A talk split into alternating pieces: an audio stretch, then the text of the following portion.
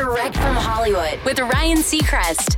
Looks like Stargirl is returning to Earth. Disney Plus has announced a sequel to last year's hit film starring Grace Vanderwaal. It's officially in the works, according to The Hollywood Reporter. This new film will expand on the story of Stargirl beyond the popular YA novel the first movie was based on.